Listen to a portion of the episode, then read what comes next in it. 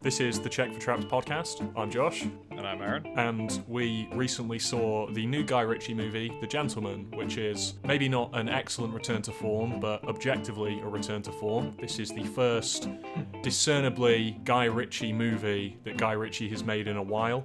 He's, you know, strayed from his comfort zone. He made uh, a really good Sherlock Holmes movie, which I'm a big fan of, and then he corrected that by making Sherlock Holmes 2, which is one of the worst movies I've ever seen and the most fun that I've had in the cinema. And then, you know, has been doing these, making some Disney movies. It is what it is. He made King Arthur, but now he's back and he's making, you know, a spiritual successor to RocknRolla and Lock, Stock and Snatch. And it is every bit the same as them. It is structurally identical. It is hilarious in all the ways that those movies are hilarious. And it is flawed in all the ways that those movies are flawed, but kind of updated for a modern era and modern biases and modern prejudice. And yeah, I, I was depressed by how much I enjoyed it. I certainly wouldn't call it a good movie, but I would never ever call it a boring movie. What about you, Aaron? Yeah, I had I had like you said like you said about Sherlock Holmes 2, which I've I've not seen. It was some of the most fun I've had in the cinema for a while. I couldn't call it a good movie. Someone said on uh, one of the myriad think pieces that Guy Ritchie is the British Tarantino, and I was like, that's a real damning, uh, real damning thing if ever I heard it. I They've think uh, I think we can do better. yes, I, I agree. I think that they um when the two of them kind of came out alongside each other, I think because people are fuck pigs, they drew a comparison because Pulp Fiction specifically and Lock Stock were movies that you know were kind of just about a bunch of Achro- different actors. Yeah, yeah, a, yeah, but a bunch of, a bunch of different characters, like actors, if you will, who were pursuing their own aims, and they all intertwined in kind of a comical way. But the thing is, is Pulp Fiction is kind of intelligent about that, whereas it becomes clear with hindsight that this was just a thing that Guy Ritchie did because he wasn't capable of making anything more overarching or more kind of thematically consistent. So, you know, Tarantino can do that and has done that, but I do think it's something of an insult to Tarantino that people ever said that about him or that they say they even persist saying that about him now. Um, that's weird. Guy Ritchie has certainly never made anything like The Hateful Eight, nor will he. It's such a shallow comparison because it basically relies on the fact that they both are slightly mad about film, Hmm. indulge in violence, and and tangential dialogue, I think, Yeah, is the thing that the plebs pick up on. but Damn, I'm just- feeling shitty today. Yeah, it just completely neglects like everything else Tarantino does. Hmm. The Gentlemen, great cast. Let, let's say that he's uh Charlie Hunnam, he's he's, McConaughey. put, he's taken that Disney money and those uh, those studio contacts and he's put them to good use. He got the the men he wanted, and I think largely they all do pretty good jobs. Somehow, it, I think it might be less than some of its parts in terms of the actors.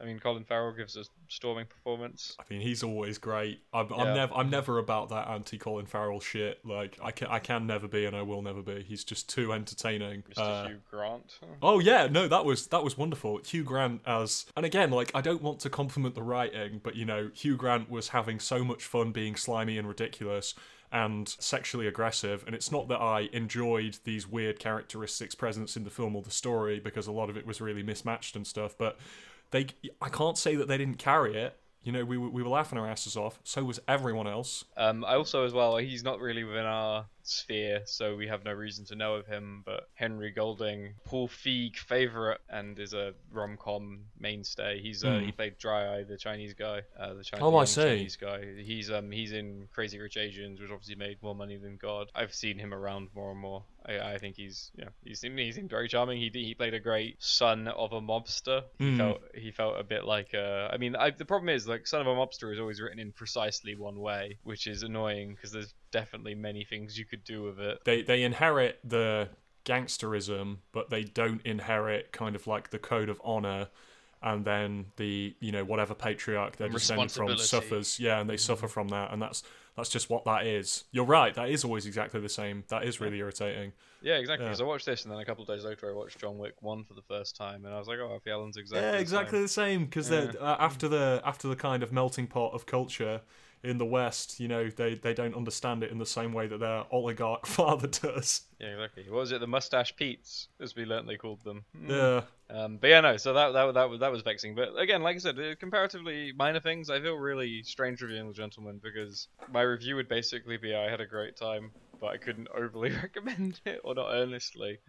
Well, I, ju- I just think I think it was a, it's a fun thing to dissect because he's I really really like interviews with Guy Ritchie and there's it's a great one he does you know about two hours on Joe Rogan and he just doesn't shut the fuck up. Like he loves talking. He's just a man with nothing to say. And you know at some point in his like private school life he decided that a way of adopting a personality was all this fake mockney shit. And it just it you can just smell it on him you know? He just he just loves cockney rhyming slang.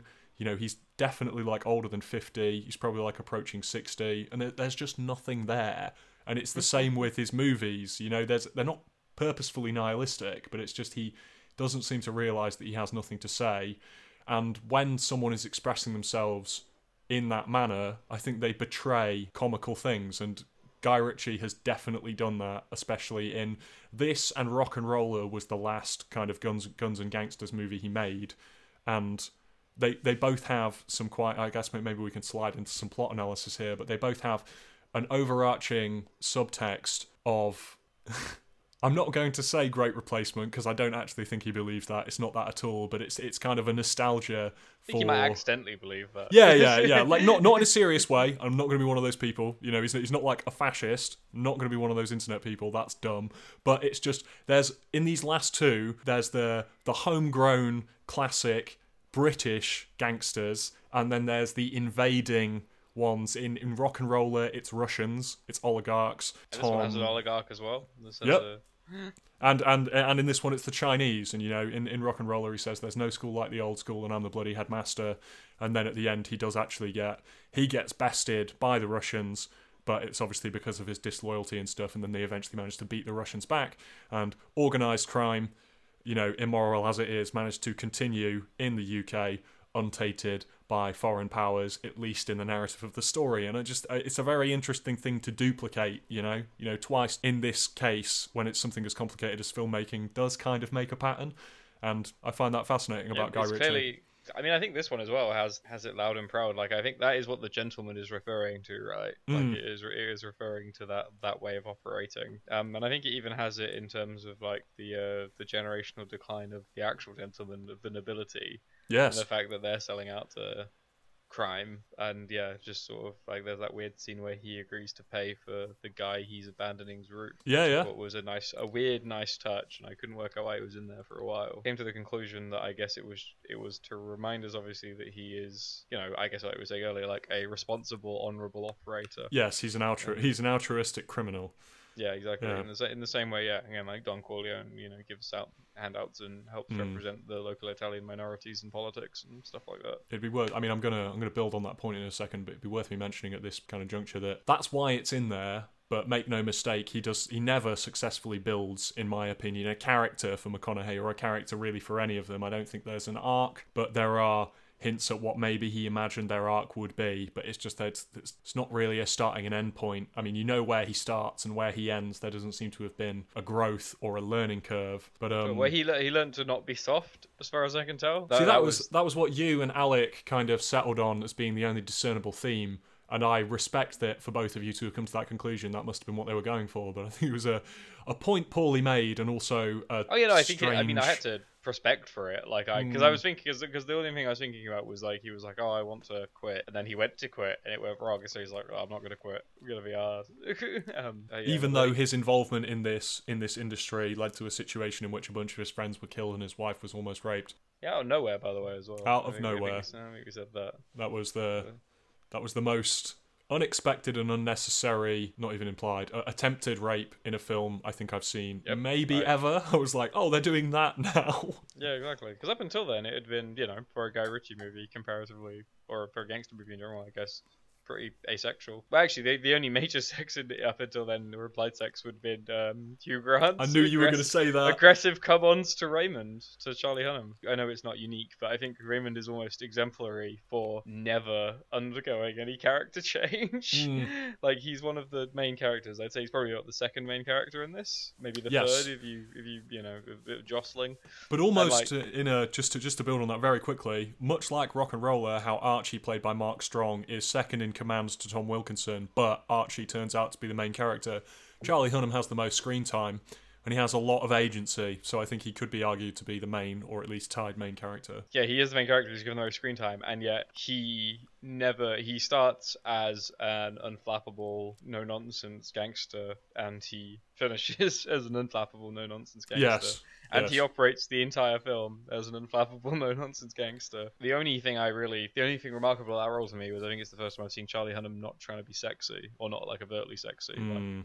Not like sort of like hyper masculine. Like he was just wearing jumpers and stuff, and he was clearly quite a home man. Like he had a, I liked his grill. His He loved his grill. That was definitely Guy Ritchie's grill. That's Oh, yeah, definitely yeah. a recent purchase of Guy Ritchie. very like, happy oh, I'm with going to that. write about my steak grill. warms your feet or warms your legs or whatever Ooh. it says. Yeah, no, that entire thing was just like a fifty-year-old man's pride and joy.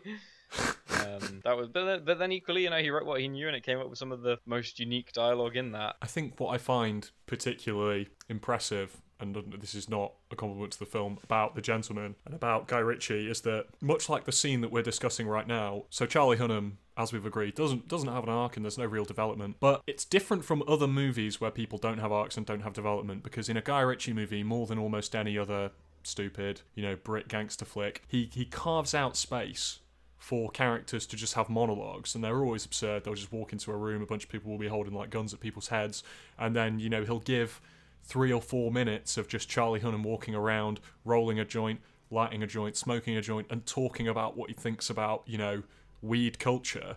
So it it doesn't have the same excuse that other movies have for having flat characters because he he creates the space for them to express themselves but in this expression they have nothing to say other than you know complaining about white liberal guilt in a situation that just does not call for it whatsoever and then the only person who you you come you leave the theater understanding anything about is Guy Ritchie It's quite unique, yeah. That that that weed rolling scene stuck out in my mind. There's the, Hmm. he's literally talking about joint rolling from the 90s and now, and I guess it's trying to be like I was thinking it when he was doing it. And again, I had the Tarantino thing in my mind. I was like, is this supposed to be like the hamburger and like the milkshake thing? Is it Hmm. supposed to be like a man talking about something mundane in like a high threat scenario? that's an amazing comparison by the way I talk to you didn't about that in a feel threatened in the same in the same way like you feel really like anxious yes in that scene, even though you have no connect, even though you have as much connection to the Kahana, Bur- Kahana, whatever it's called, Kahuna Burgers Yes, brothers as you do to the stoners in that place. Somehow, I there was no tension there as he was rolling it at all, and I don't know why.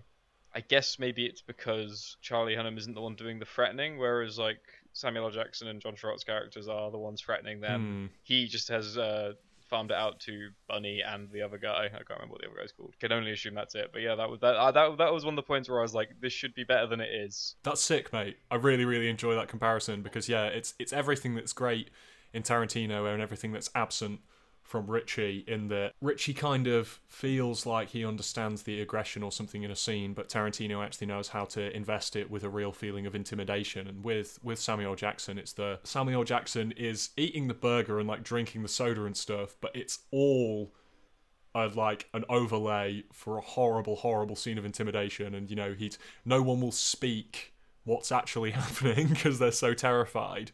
Mm. You know, but and, he, and, he, and he's just being you know quite socially aggressive, eating the food, he's drinking the stuff, he's taking very long slurps, and even though on paper there should the, the scenes are identical because he goes in, he picks up their drugs in in the gentlemen, he rolls their spliff, smokes their spliff, throws it away very quickly.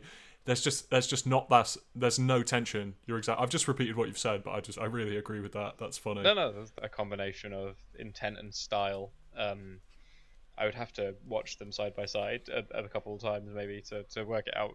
He sings Uh, along, but he knows not what it means. You know. Yeah, It's- exactly. There were a couple of moments like so that's what made the rap, the fight porn rap video all the better because that was its own thing, and that Mm. would never be in that that yeah I've never seen that in The drill music film. bit. Yeah. yeah yeah, and those guys in general, the toddlers in general, Yeah. were were wonderful, and he should stay in his lane because that because that because yeah he I would have wa- I would have watched a film about them. What I loved about those younger characters is that it was actually a, a less interpretively hostile. He has this thing, obviously, how I've said about you know the foreigners show up in some of the movies, and it's not overtly racist, and it probably it may not. I'm not. I'm not going to do it. May not even be racist, but it's just funny to me because I'm watching a movie, and it can be interpreted as such.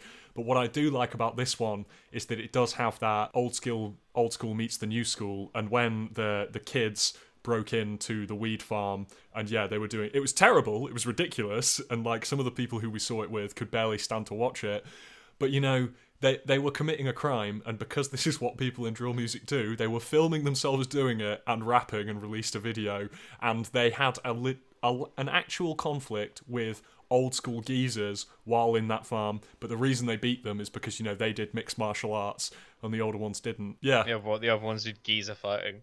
yeah yeah Uh, exactly. The most noble type of fighting in Guy Ritchie's mind, I imagine. geezer combat. Um, I also, I think I said it before, maybe when we left cinema, I did like that there was no hard feeling between the geezers. They were just like, oh, they put up a good fight.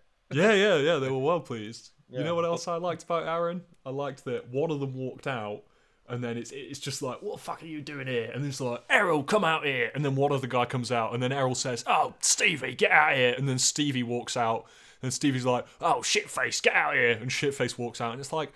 What kind of system is operating where you It only was respond to one other person in the chain? Why didn't they all just walk out? No, I, I, yeah, no, I agree. It made no sense, but I, it, like as a joke, it worked really well because it was like, oh, Big Dave, get out here! oh, Tiny Mosley, get out here! Captain Spunkular, get out here! Yeah, all, the only thing that would have made that better if they were each holding like their own increasingly large weapon as they walked out. Plank with a nail in it. Yeah, Tommy A two flags, get out of here. Million dollar question as to whether you've done your homework. Do you know what the gentlemen was called before it was called the gentlemen? It's a shit name. It's actually a name we saw on on the screen because I think it might be the name of a production company involved with this. But it's Right. Toff Toff Guys. Oh, T O F F. So I, I guess it's supposed to be like tough guys, but also like toffs, as in posh people, yes. Fucking terrible. Yeah. So, Bastards. Um, Guy, but- we're, we're not going to do that. Oh, but why not? Oh, it's good, isn't it? Oh, yeah, apples and beans. Oh, oh, I love. No, no, Guy, this is another one of your terrible ideas. Oh, but they're all fucking terrible, aren't they? Ugh, but people love them. No, but Guy, this is this is too bad, and we have to stop you. he does need to be stopped, or at least like just to consigned to Disney films. I think that's a good purgatory Yes. for him. Another thing, sorry. So when I was looking, we're doing some research into Tough Guys. Uh, the plot was also slightly different. It seems like it changed a fair bit in uh, in production. The, the the synopsis for Tough Guys was Tough Guys explores the collision between European old money and the modern marijuana industry. It follows a drug lord attempting to cash out of his highly profitable empire by selling it off to a dynasty of Oklahoma billionaires. That's not quite the film that we got, but No. it does have many of the same beats. It also doesn't. It's not a collision between European old money. It's very much British old money. So I'm wondering what happened there.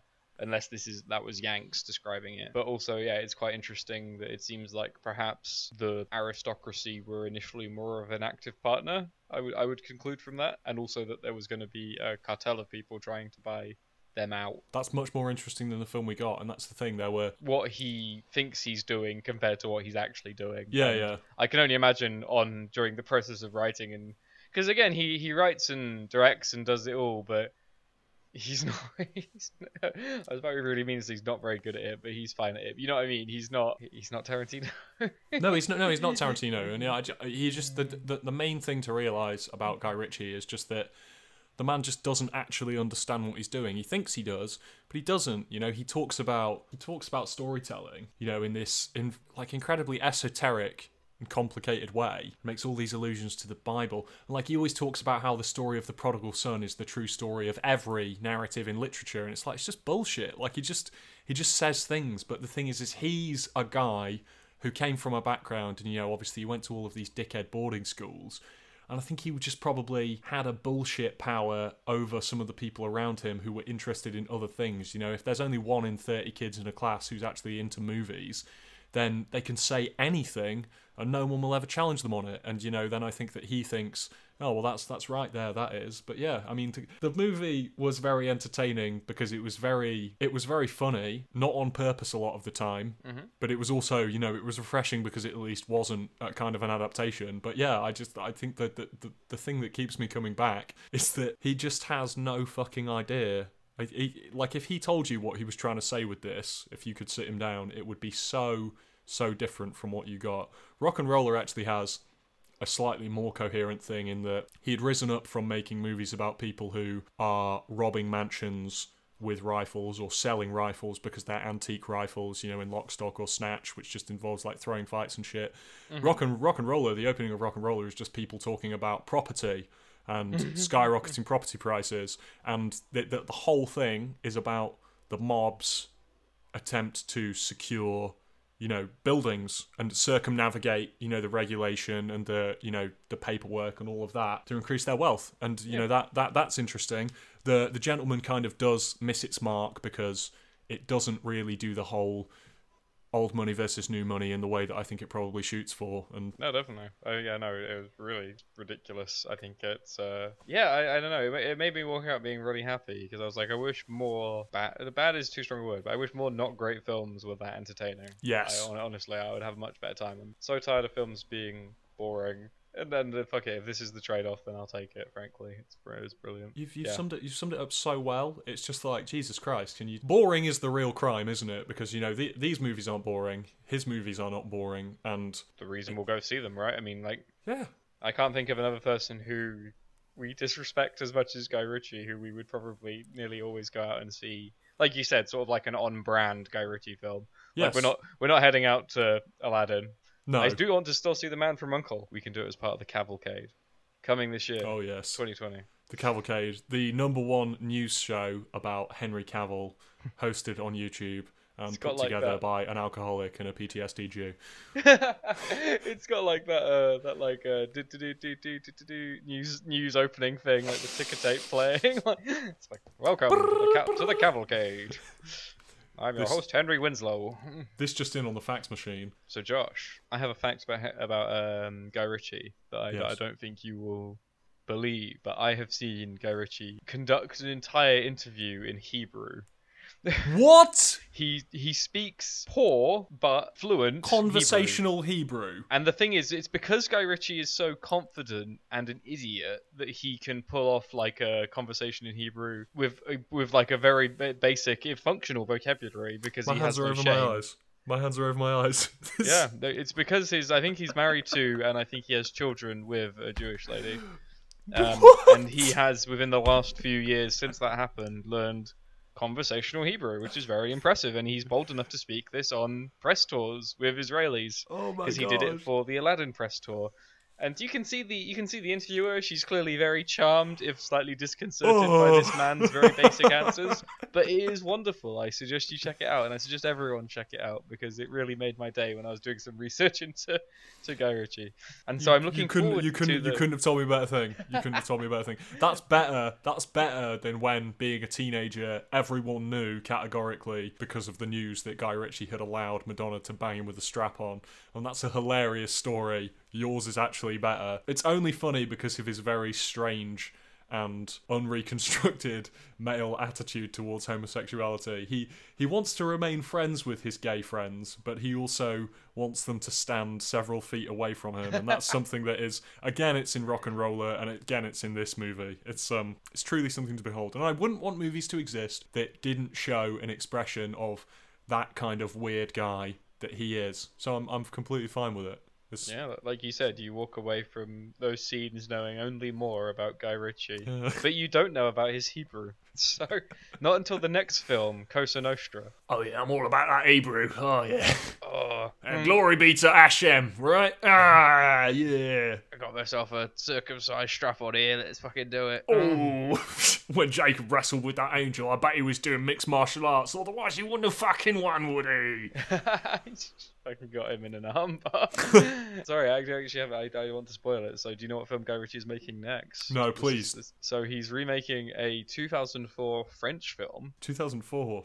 I Yes. suppose that is in remake territory, but you know, me and you are just getting older. So it's called Cash Truck. The original French film is called The Convoy, uh, or, Right. the con- or the Conveyor, uh, uh, maybe. Uh, and yeah, it is a pretty much unknown unknown French film that Guy Ritchie must have watched one night while practicing Hebrew.